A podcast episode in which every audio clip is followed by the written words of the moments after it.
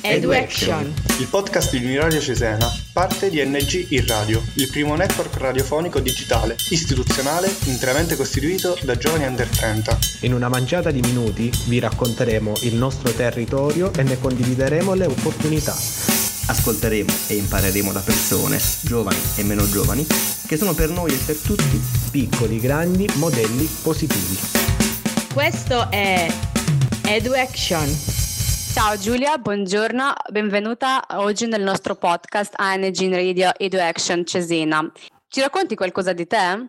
Sì, ciao. Allora, io sono Giulia, ho 27 anni, fra un po' 28.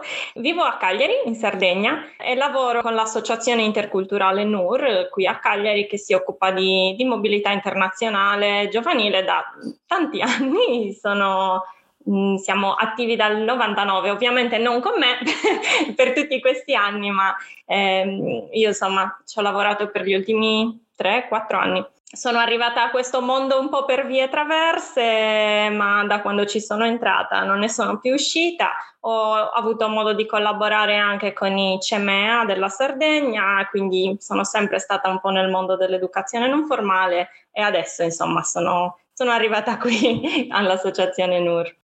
Ci dicevi che l'associazione NUR esiste già dal 99, ma cosa fa nello specifico? Lavora con i giovani, organizza solo viaggi studio, fa scambi? Cos'è l'associazione? Perché esiste? Allora, l'associazione è nata da un'altra associazione precedente che aveva avuto l'idea di mettere su un progetto di servizio volontario europeo quando era ancora agli albori e da lì, eh, grazie a questa prima esperienza molto positiva, i soci fondatori avevano deciso di mettersi insieme per formare un'associazione che facesse esclusivamente, diciamo così, almeno all'inizio, mobilità giovanile perché la Sardegna è un'isola, è un territorio abbastanza isolato e in più i nostri giovani che vivono nelle aree più remote, diciamo così, nei paesi dell'entroterra sono ulteriormente isolati e non hanno accesso di solito alle opportunità di, di mobilità giovanile e quindi il nostro intento era quello di eh, far arrivare anche a loro le informazioni, coinvolgerli e aiutarli a conoscere nuovi mondi, nuove prospettive, nuove lingue, che è sempre molto utile. Quindi siamo partiti con quell'idea da un lato e dall'altro un, la nostra presidente è un'insegnante di italiano per stranieri e quindi all'Atere facciamo anche questa attività, eh, lavoriamo con i migranti, giovani migranti soprattutto, e insegniamo l'italiano per stranieri a loro, quindi lavoriamo un po' su due fronti, facciamo scambi giovanili, abbiamo iniziato con il volontariato europeo, ma poi facciamo molti scambi giovanili sia in accoglienza che in invio. E poi ci siamo eh, messi a fare molti, anche molti corsi di formazione. Uno dei nostri soci fondatori è un trainer abbastanza famoso e facciamo quindi anche corsi di formazione, progetti più grossi, Europe for Citizens o Europa per i cittadini, insomma, quindi ci siamo poi ampliati su diversi fronti.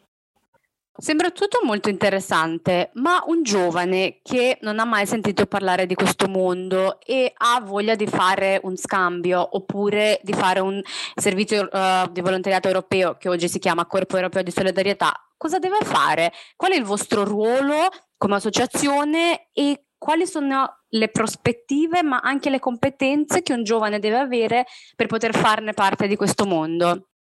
Beh, questo è interessante, nel senso che la nostra idea è che, specialmente per il target con cui lavoriamo a livello locale, ai nostri giovani non chiediamo nessuna competenza specifica, anzi crediamo che per partecipare a un qualsiasi progetto, soprattutto uno scambio giovanile ad esempio, o anche un volontariato, insomma quello che oggi è Corpo di Solidarietà, la cosa più importante sia una forte motivazione e un interesse a imparare qualcosa di nuovo, un'apertura verso il diverso, ma non delle competenze pregresse specifiche e particolari, a meno che ovviamente non siano veramente richieste dal progetto, ma quello è un altro punto di vista.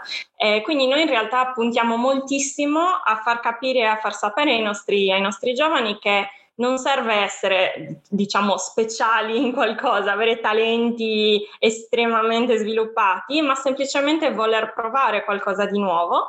Questo è il messaggio che, che facciamo passare o che ci piace far passare.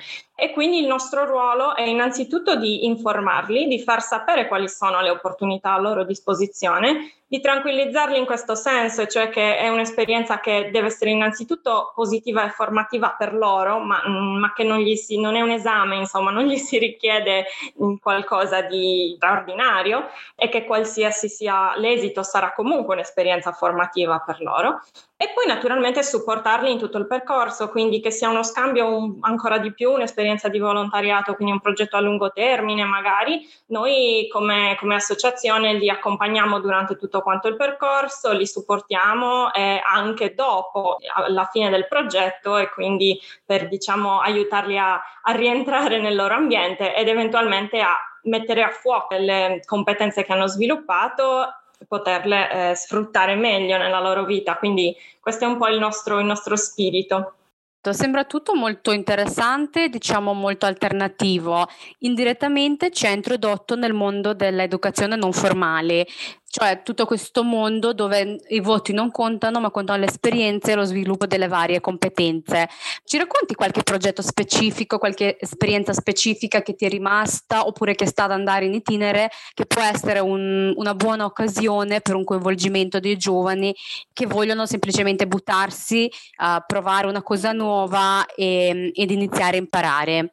Certo, eh, anzi, in questo preciso momento, diciamo, nel nostro territorio, ovvero nell'area metropolitana di Cagliari, abbiamo in corso un progetto che punta proprio a quello, cioè eh, sono due progetti in realtà, ma legati al concetto di quello che è Cagliari Metropolitan City of Learning, che è una piattaforma online che si basa sul mm, concetto dei badge digitali, che adesso sono una cosa che va abbastanza di moda in Europa e non solo che sono un metodo di riconoscimento proprio delle competenze sviluppate in ambito non formale, perché ci siamo resi conto che naturalmente tutto quello che noi impariamo fuori dall'ambito della formazione tradizionale, quindi dell'educazione formale, non è sempre riconosciuto o facilmente quantificabile, quindi che tanti dei nostri ragazzi che poi facevano attività, pur avendo magari uno youth pass, non riuscivano effettivamente a sfruttare queste competenze e adesso che tutto va molto più online e in digitale, abbiamo pensato che anche mettere a disposizione uno strumento di riconoscimento dell'educazione non formale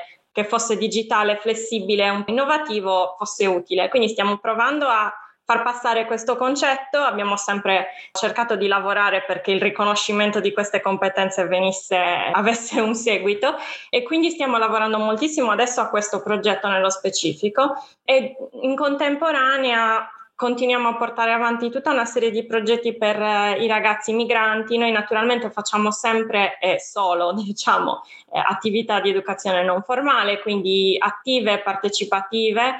È uno dei campi su cui lavoriamo tanto, a parte il digitale e anche il gioco. E poi un altro progetto che sta per partire è basato proprio su quello, sull'idea di eh, trovare eh, metodi nuovi per insegnare ai giovani eh, non solo ai giovani, anche agli operatori, come creare dei giochi nuovi per includere il più possibile eh, la popolazione. Quindi in questo periodo ci stiamo concentrando molto sul nostro territorio vicino e in realtà molto anche sul lavoro online che in questo preciso periodo ovviamente è un po' dovuto. Questi sono i progetti che mi vengono in mente nell'immediato Prima di concludere, eh, condividi con noi un messaggio o um, un percorso o um, una sfida che un giovane uh, vorrebbe, dovrebbe fare in modo tale di avvicinarsi uh, sempre più vicino al, al, mondo dell'educazione non formale, ciò che sono i scambi, i scambi, la mobilità e diciamo il digitale.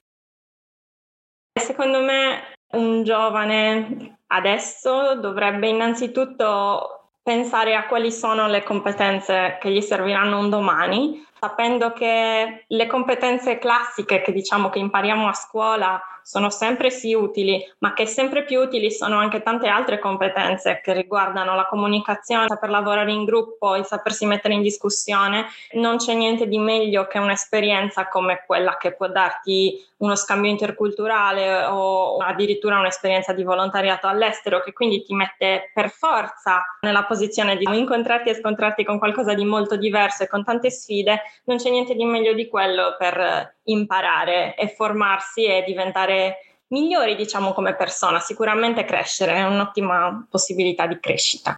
Grazie mille Giulia, questa era Giulia De Cortes Caivano dell'associazione NUR e noi ci sentiamo nella prossima puntata di Edu Action. Rimanete aggiornati e esplorate tutte le opportunità di mobilità e di progetti europei.